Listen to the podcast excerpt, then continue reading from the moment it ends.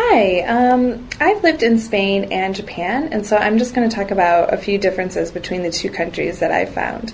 Um, in Spain, when you meet somebody, you give them two kisses, first on the left and then on the right cheek.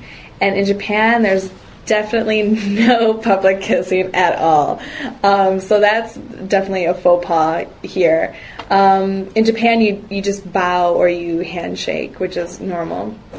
In Spain, also the people are very caliente, which means they're very warm and very open and extremely loud, extremely loud. In fact, when I was living in my host family's house, the first few months when my Spanish was wasn't the best, um, I thought my host mom was mad about everything. I thought she was just, I thought she was at the point of just leaving the entire household for good. And then when I realized what she was saying, it was just like, when are you going to take out the dog? But screaming this, mind you, or let's do your homework, or even just like pass me the salt. It, it, everything's screaming. Japan people are very, um, quiet. They they don't they definitely don't scream about things like that.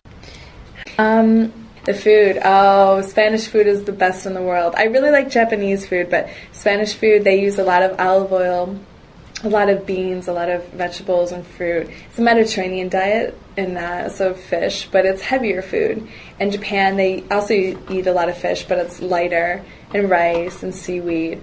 Um, but oh, Spanish food is the best, the best in the world, definitely.